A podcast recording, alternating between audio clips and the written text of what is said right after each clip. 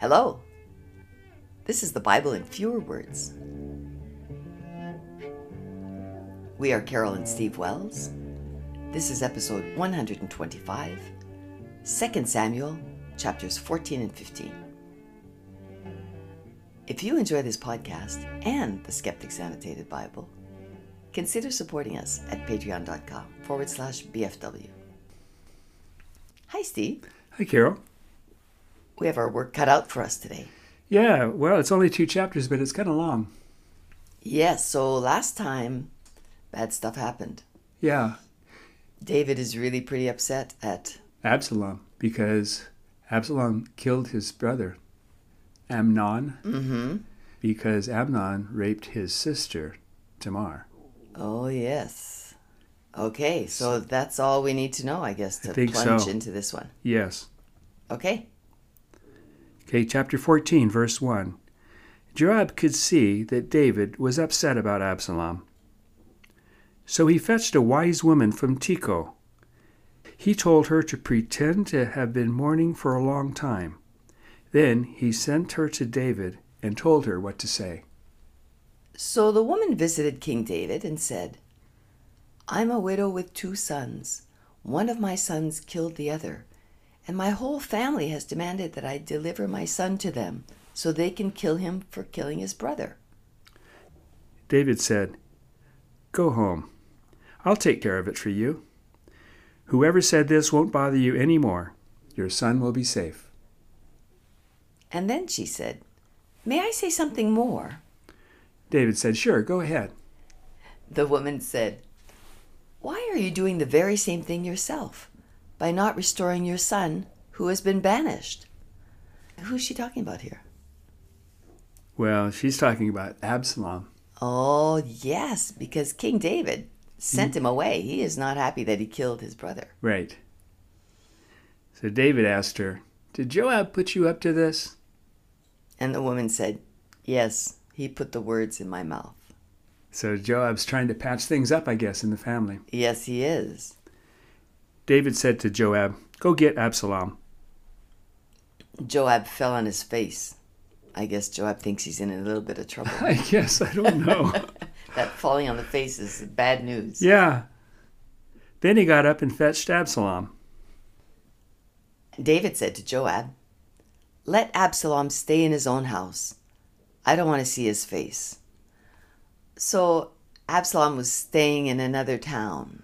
Yeah, Absalom was born in Hebron, Okay. and I'm thinking maybe he was still living there. So he went to get him.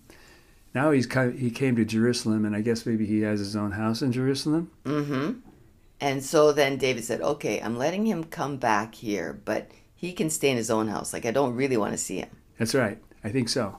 He's still angry with him. He can come up here and he can live in Jerusalem, but don't have him come around here. Yeah. So Absalom was the best looking man in Israel. He didn't have a blemish on his whole body. Well, that is a weird line, isn't it? Yeah. He was the best looking guy in Israel. That is not true. We've already had the best looking guy in Israel. Well, yeah, but he's dead. That, Oh, okay. w- that was Saul, right? Yes. David, of course, is very good looking. So I don't know if he's better looking. God really has a thing for good looking guys. Yes. But Absalom, right now, for the people that are living at the time of Absalom, even Uh-huh. including David, Absalom's the best looking guy. A really important quality in a king, Yeah. according to God. When he cut his hair, he had to cut it every year because it became so heavy. His hair weighed more than 200 shekels. 200 shekels, 40 pounds? Oh, no, no, no, that's not right. It'd be more like five pounds. Okay. But still, an average person's hair would, would be a fraction of that. Yes. Absalom lived two years in Jerusalem. During that time, he never saw his father's face. He twice sent Joab to talk to him, but David wouldn't come to see him. Absalom said to his servants, Go set Joab's barley field on fire. You know, there's a thing in the Bible about setting people's fields on fire. Remember, Samson did it Yes. with the Philistines, and someone else did it too. I can't remember which who it was. But well, the funny thing about Samson's, wasn't it foxes? yes, it was especially weird with Samson. Yeah. But it's a thing that happens a lot in the Bible, and you get mad at somebody, you set their field on fire. Very strange. I guess it's sending them a message. Well, yeah, it certainly is in this case. So his servants did that. And then Joab said to Absalom, Why did you set my field on fire? He answered, Because I sent you to ask my father to come see me. Let me see the king's face. If I did anything wrong, he can kill me. Okay, that I would not put that out there like that. Yeah, no. too, uh, okay. That's right. So Joab went to David and told him what Absalom said. And David let Absalom come to see him. I guess that worked. Yeah, Absalom came to the king and bowed his face to the ground. And then David kissed him. yeah. So it's, It's all everything's fixed. good now. okay, chapter 15. After this, Absalom prepared a chariot, 50 horses, and 50 men to run before them. You might be wondering why that would be. Yes.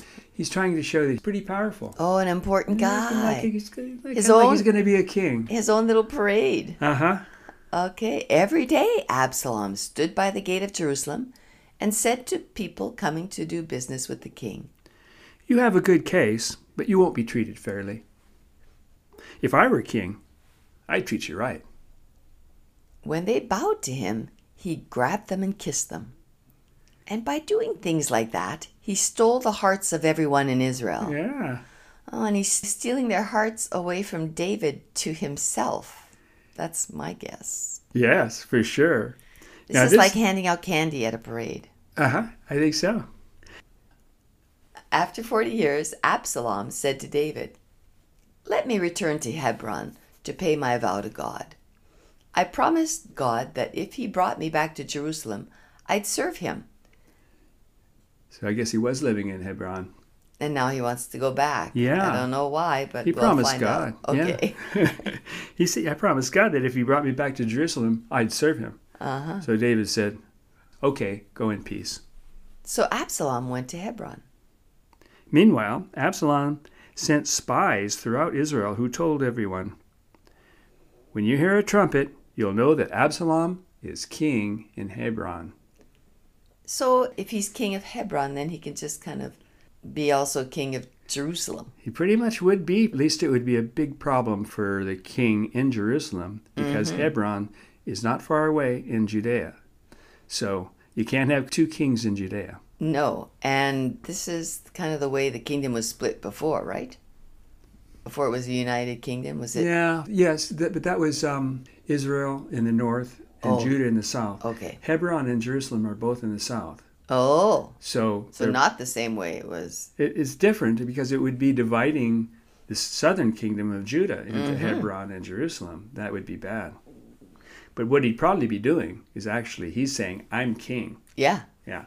It's Because he a- was saying, you know, when I'm king, I'll Yeah. treat you well. Yes. Yeah. Mm-hmm. When I'm king right here. so Absalom enlisted David's counselor, Ahithophel, in his conspiracy against his father, and the conspiracy grew stronger. Then a messenger came to David and said, The hearts of the men of Israel are with Absalom. Uh oh. And David said, Let's run away before he kills us all. he's such a brave guy. I know, he's becoming kind of a weak king. And you know what happens to weak kings? Uh huh. Their officers come and kill them in bed. Yeah. So David left Jerusalem, but he left behind his ten concubines to fend for themselves and keep house. That's kind of an odd thing. He took everybody else except those 10 concubines. Yeah, and we'll see what happens about that later. Okay. Everyone else except the concubines left with David to a place that was far away. That sounds like a fairy tale. Far, far It, away. it, it kind of, it might be. Zadok and the Levites were also with David, carrying the Ark of the Covenant. David said to Zadok, Go back to Jerusalem. If I please God, he'll bring me back there too. So Zadok and Abiathar carried the Ark back to Jerusalem. One of the men told David that Ahithophel had joined Absalom's conspiracy. David said, Please, God, make Ahithophel's advice foolish. Then Hushai came with his coat torn and with dirt on his head. David said to Hushai, Return to Jerusalem and become Absalom's servant. When you become his servant, tell Zadok and Abiathar whatever you hear. So Hushai returned to Jerusalem and became David's spy. Oh, so we have um, Ahithophel. Mm-hmm. He's, on Absalom's side. Yeah, And now Hushai is on David's side in Absalom's house. yeah. So he's going to go back and spy for Jerusalem. Hey, what's going on with uh, with Uh-huh. Absalom? The rest of them are going to be hiding out someplace, like Yeah. And everybody went with him except for this Hushai guy. And then he also sent Zadok and the priest Abiathar back with the uh, ark. So the ark's going back to Jerusalem too. Oh, yeah.